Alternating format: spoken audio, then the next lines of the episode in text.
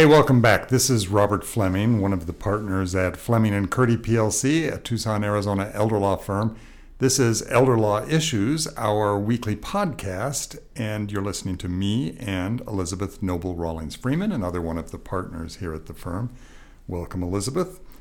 We're going to talk today about uh, managing the affairs of another living person course, you can do that in a number of different ways. You might have a power of attorney. You might have a, a, trust that you are the trustee. You might have gone to court and been appointed as conservator of the estate.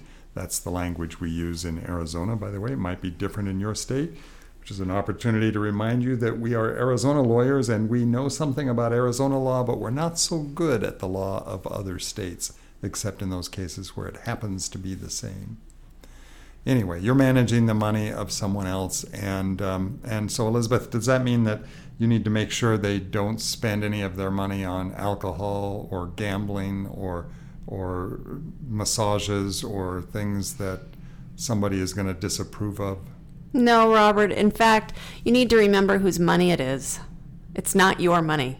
And I think that's a fundamental reminder that we have to tell people.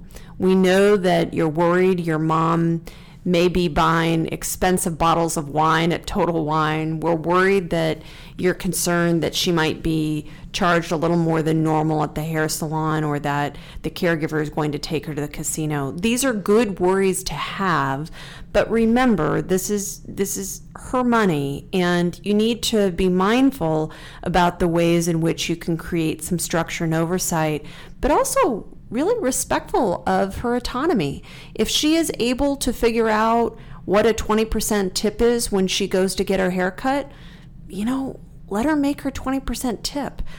Let her be the one to hand the credit card or the cash to the person who has provided the service you know, of course, if she starts having trouble counting or she starts having trouble keeping track of cash or her credit card, those are things and signals that, that we need to pay attention to. But the general idea of making sure that you're supportive of the autonomy that somebody has is, is so important. And if your mom has suddenly become a better tipper than she used to be, and she's started giving 25% tips, let her uh, it's not that's not the sort of thing that you are in, in charge of preventing. Now, a different thing, and this comes up. We have this this story happen in our cases um, not infrequently. Well, the hairdresser or the caretaker or somebody explains that they have a hard time getting to work and they won't be able to do as much work because their car broke down, and one thing leads to another, and pretty quick the person is giving their car to the caretaker or the hairdresser or the, the landscaper or whoever it is that has uh, that, that has impressed them with their need. That you need to interfere in and and prevent. Um, I, I guess I can imagine circumstances where it might be okay to give a car or a down payment on a car or some significant gift to somebody, but the general rule is no but 25% tips or 30% tips or a $50 bonus to the landscaper um, give people the personal dignity and autonomy to make those decisions even if they're not the decisions you would have made. And I think, Robert, this is especially true when we look at people wanting to be in the community and have some fun, right? It's a nice thing to be able to take your neighbor or your granddaughter out for lunch and yeah, maybe you're going to have the crab bisque and the expensive entree and dessert, and you're going to pay for your granddaughter, or you're going to pay for your caregiver to have a meal with you. You know, these are things that we need to remember. People are living their lives out in the community.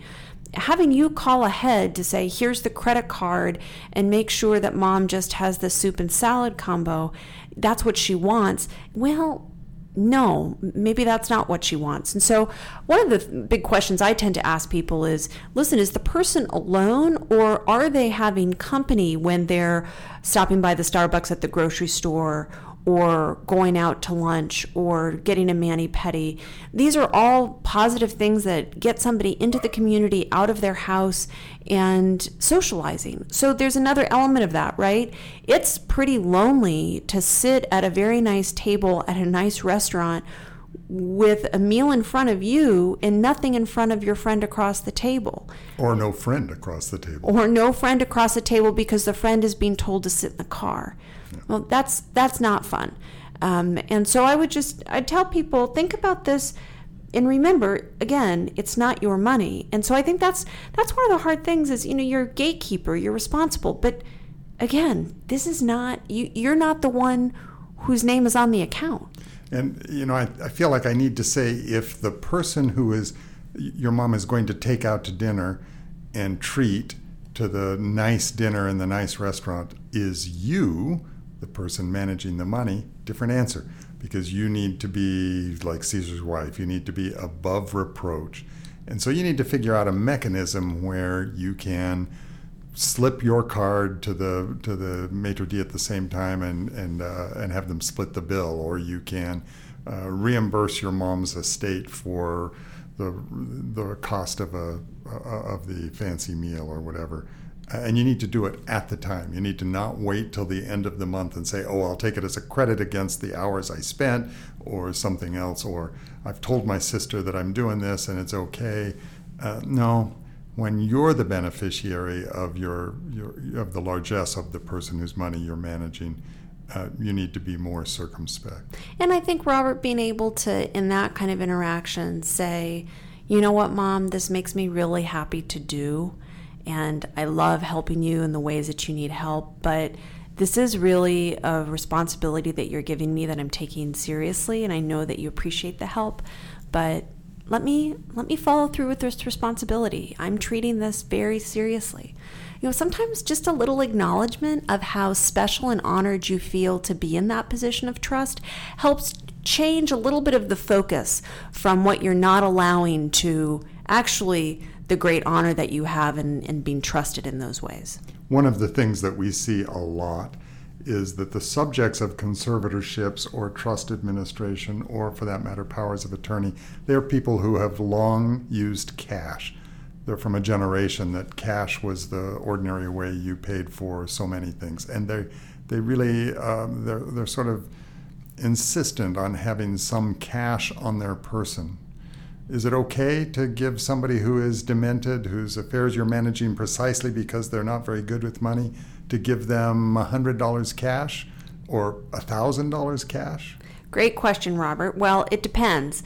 Some cases, you want to be able to be very mindful of when you're giving the cash, on what date, and exactly where it's going. So, no, I would not go to the bank, at, take out $1,000, and have my demented parent um, put the hundred thousand, put the thousand dollars in their back pocket and and walk off to the supermarket. Yeah, I, I would not do that. But would I go to the bank with my parent who is demented and take out two hundred dollars for the for her to use and, and be able to have when she goes to the nail salon and, and maybe later in the week spend something when she goes to Safeway? Sure, okay. I mean that's we're talking two very different things one of the things, the challenges that people have is delivering cash to the house, which is a request we get all the time. You know, Elizabeth, I can't drive anymore. Fleming and Curti is my trustee. I need to have at least $500 cash a week delivered. Okay, well, you know, Robert, we have protocols and procedures around that with receipts and, and how we handle funds. And one of the things we watch is for a buildup of cash. And actually, that's a really good thing to see when we are dropping off or delivering cash to somebody and we see that the cash is still in the right hand drawer under the Moby Dick book, that that's a good thing. It means that they know it's there, it's giving some peace of mind, but we don't need to keep adding to it. So that's the other thing is, is sometimes we say, well, and when it reaches a thousand, we're not going to be bringing you $200 a week because that's a good savings that you have there. Absolutely right. We are very fond, and we don't usually give commercial plugs, but we're very fond in our office of a, a product called TrueLink, which is a, a, sort of a prepaid debit card that allows allows you to uh, prevent the cardholder from getting cash out of it if you're so inclined, allows you to prevent them from using it at certain kinds of locations, and most importantly, allows the person who set up the card to monitor how the uh, how the funds are being used. And we find that's a really good way to give some some personal autonomy and dignity to people that uh, that we can keep an eye on that on that TrueLink card, add more cash to it as need be, and uh, and make sure that they're not doing something. Um, really crazy and and uh, unsupportable. And it also helps any kind of folks you've got on the caregiving team know that there are resources there to use if going to pick up groceries or taking your mom to lunch and that there's actually some oversight there that will provide some comfort to them that you know they're not going to be accused of stealing. Um, you'll actually be able to see how much they did pay for that meal at lunch and um, I, I think the TrueLink card is a, a great solution a lot of times and I think Robert we talk about cash too when it comes to holidays and gift giving and can't we just send um, you know my niece Susie some money in cash uh, let's not put cash in the mail these days. let's try and get away from that. But let's talk about could we uh, get Susie some flowers? Could we get Susie a gift certificate to a restaurant in her neighborhood? When we have older adults who will ask us to send cash to a relative because it's that person's birthday, we try and think of other gifts to send. And sometimes that, that checks the box. It's really just showing that the person is, is being remembered that, that we try and help with. And remember, Susie won't write a thank you note no matter what you do. So just give it up. Thank, thanks, Elizabeth, for chatting with me about this handling living expenses in estate administration. Uh, I'm Robert Fleming. I've been talking with Elizabeth Noble Rawlings Freeman. We are two of the partners at Fleming and Curti PLC, a Tucson, Arizona elder law firm, and this is Elder Law Issues, our weekly podcast. We we hope and trust that you will join us again next week. Thanks.